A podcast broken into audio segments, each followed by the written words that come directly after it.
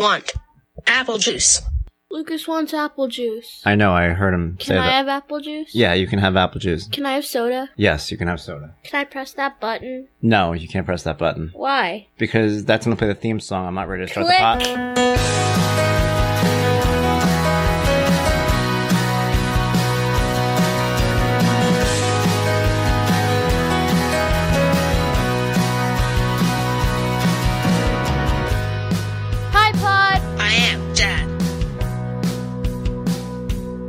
He's not just hi, Dad.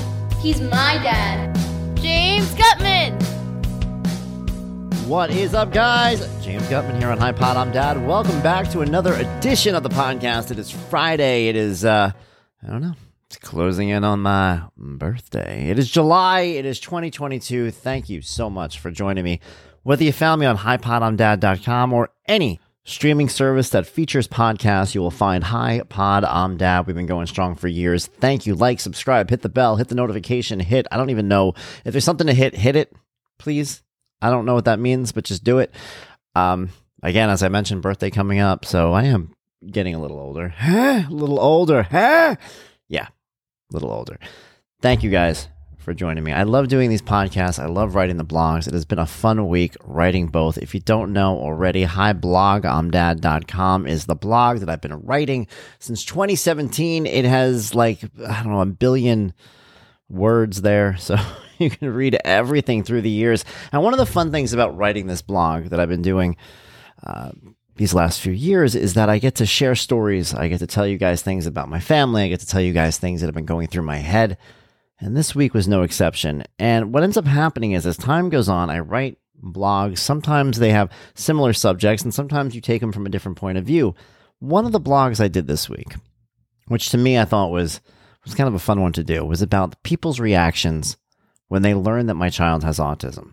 And there is a wide variety of reactions. And when I wrote this, my goal was not for some giant social commentary. I wanted to kind of give some of the whimsical things that happen, one of which is that everybody knows that one kid that has autism. And I feel like they always tell you about it. They're like, oh, yeah, my, my mother, she has a hairdresser, and the hairdresser has this boy that lives down the block, but he's like the cousin of the kid that lives down the block, so he's not always there. Anyway, he's such a sweet boy. He has autism. He's lovable. You love him. God bless him. He's wonderful. Same kid all the time. He's always this wonderful, lovable. I'm like, I want to meet that kid. Like, let's go hang out with that kid. Where is that kid? So you hear about that a lot. So that was kind of the goal when I wrote this blog on Wednesday to, to talk about some of the, the funnier moments and some of the, the things that we can all relate to. However, it was a loaded subject. And I was aware of that when I wrote it because the reactions that people have to my child having autism, it goes across a wide spectrum, as wide as as autism, I guess you could say. In fact, one of the parts that I initially left out that I added right before I published it, take you guys a little bit into how the sausage was made, was the part about the school administrator. I can give you guys a little bit more information because it does come off confusing. I worked many years ago at a gym uh, where we were checking people in and getting them ready at the gym. It was one of those programs where you go, uh, you go in, you work out. I mean, I don't want to want to say what gym it is. It rhymes with you know Orange Theory, so that, that was the gym I worked at. And there was a woman who came in. She was a school administrator. She was not a school administrator for my son. She had nothing to do with my son. She was just a lady that they said was a principal somewhere, and we talked. She came in, and she had heard about my blog. The blog was very new when she had come in there. I had just started writing it. And she goes, I understand you write about your son. I go, I do, yeah, he's, he's, he's sweet. He's got, he's got autism. And I could tell from this look on her face, this weird kind of standoffish look on her face that, I don't know, I had said something.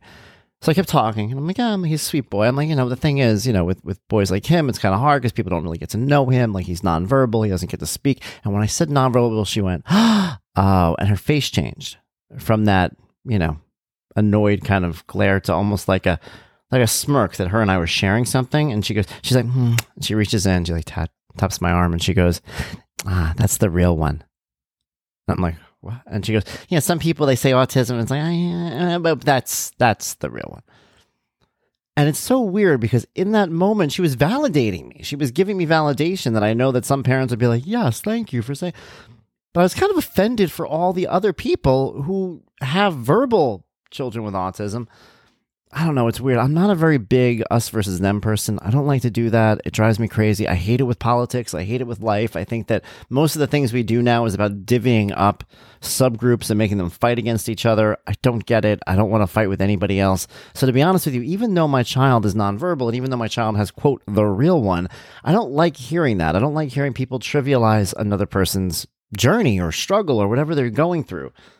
And I've talked about this before too, because as the parent of a child with, as some people call it, severe autism, I've never had a fight at a CSE meeting, one of these, you know, committees for special education where you go in and you, you get your child's, you know, learning for the next year prepared. I never had to fight for that. I've never sat down at a meeting and had somebody tell me, one of the, whether it's the special ed coordinator or one of the teachers, your son doesn't need these services. We're not going to give it to him, where I then have to fight because I know he needs them.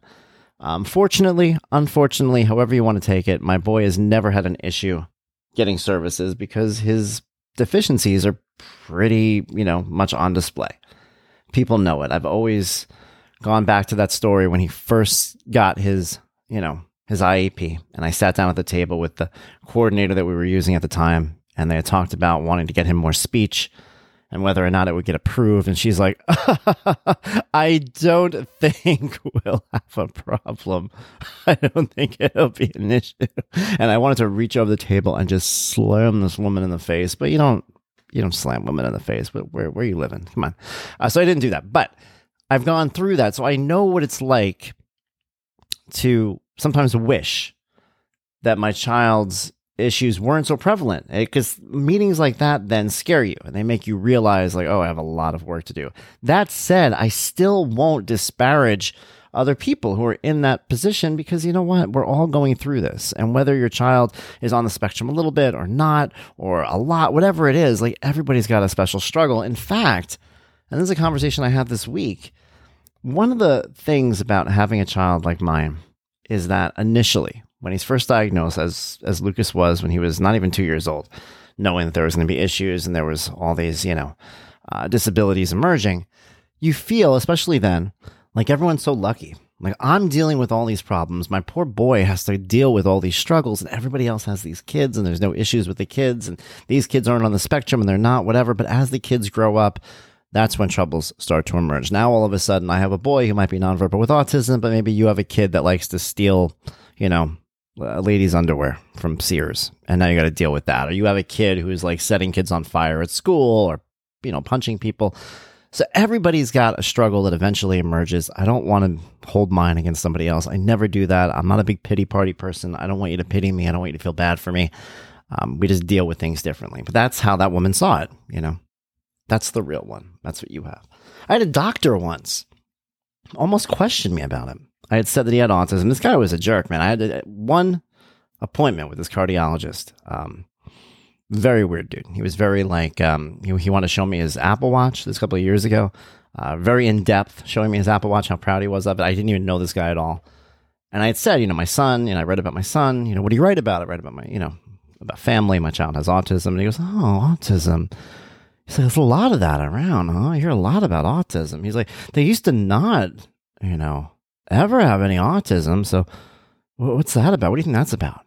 And he kind of looks off into the distance. And there was something about the way he said it that offended me, which is weird. And I know that I'm not really a big offended person, but sometimes it's not the words, it's the tone. And you can kind of figure out what they're getting at. And what he was getting at, and what I felt between the two of us was that he either thought that it was either a pretend thing or misdiagnosed. And people have that issue. And I get that too. I think a lot of times there are things that are overdiagnosed or whatever. But the thing that always bothers me is that I don't believe that autism was invented in the 1980s. Um, I'm not looking for the reason. I'm not looking for where it came from. I don't know. Vaccine people have all these different theories about it. But whenever somebody brings that up, I'll tell you what I told this guy. Um, and I invite you to do this. If you have a streaming service that has Twilight Zone on it, um, Paramount Plus actually has them all on there. There's an episode called Miniature, right? It's one of the one hour episodes. This episode changed how I viewed autism and what it is for today. In this episode, it's about a guy who has an infatuation, Robert Duvall, in fact, who has an infatuation with miniature little dolls. If you watch this episode now in 2022, you will say, oh, this is about a man with autism He lives with his mother. He works at a place where nobody likes him because he's very, um, I won't say fastidious because he is. He's very clean and very organized, but he's a hard worker. He's not very social, doesn't talk to anybody. He gets fired from his job because they tell him he's an oddball and he doesn't fit in. And he's like, Well, I like to do what I like to do, sir. Like when he walks, he walks almost on his tiptoes up the stairs. He lives with his mother, and his boss sits him down. He goes, Maybe it's about time you moved out living with your mother. He's like, I like to live with my mother, sir. All he wants to do is talk about the dolls.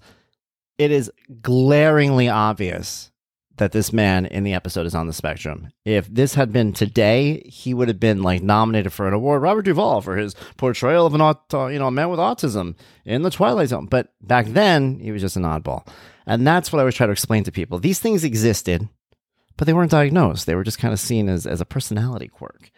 Um, when it comes to my son, my son is nonverbal. It's an extreme version of it, so he wouldn't have been seen as having a personality quirk. But guess what? I knew kids like my son. I went to school and down the hallway we had kids. There was a special classroom. And you would see these kids and you would know, okay, well, these kids are in special ed. It was everything was kind of lumped into the same thing. Autism is not new. It's not created. It's not something that somebody made up. Nobody's pretending. Nobody's portraying it. Um, yeah, that bothers me. I also don't think that figuring it out which is what everybody tries to do. What is it? What did you eat? What did you feed him? What did you do? I don't know. Good. Do your research. I appreciate that. Don't ask me about it. I don't know. I have nothing to tell you. I have two kids. They both came up the same way. One of them has autism, one of them does not. So, whatever it is, I don't know. It's not 100% of the time. So, let's just move on from that. But you do get those responses from people. You get those curious responses. Of course, my favorite part, and I've talked about this um, autism awareness has done wonders for how people see autism. And I know that it's a touchy subject because people get offended by the term awareness. They think that it simply means, you know, hey, look, this kid's got autism. And what about autism acceptance? And it's like, well, it's all kind of the same thing. It bleeds into each other. But I really genuinely find that even compared to when my son was born, you know, 10 years ago, there was a very different environment as it relates to autism. And I feel like today, if we were to go out somewhere and he were to have a meltdown, um, I've never had a negative reaction. I've had people come over and tell me, you know, I've written a blog about it. A stranger tapped me on the shoulder. You're a wonderful father. Thank you. I appreciate that. There's no stares, there's no laughter, there's no pointing, even from kids. There's not a lot of that anymore. I mean, it exists and whatever. But as somebody who grew up in the 80s and 90s, I know how cruel kids used to be. Kids today, they think they're cruel. You guys aren't that cruel you don't get it anymore. we, we, used to be pretty, pretty merciless. So um, I'm happy. I'm happy with the way it's seen. And that's why when I wrote this blog on Wednesday, I wanted to focus kind of on the universal things, the things that everybody says, the humor of it all. Uh, but some of the negative stuff, yeah, I mean, it's out there. It's not as bad as it could be. I mean, that's the truth too. I, the biggest surprise that I had as a parent to a child with autism is that I expected to fight everybody initially. I couldn't even fathom it. I'm like, how am I going to live like this? I'm already on edge. I already want to fight everybody as it is. Like somebody cuts you off, somebody you know gives you a hard time, or looks at you weird. Like I, you know, kind of had a, a bit of a, a fuse when I was younger. So I was already on edge about people, and I waited. And I said, now I have this boy. He's the most important boy in the world to me. He has autism. It's something for people to to pick on and make fun of. I'm going to have to fight everybody. Luckily, I haven't people at the base are good. And I'm glad that I could say that.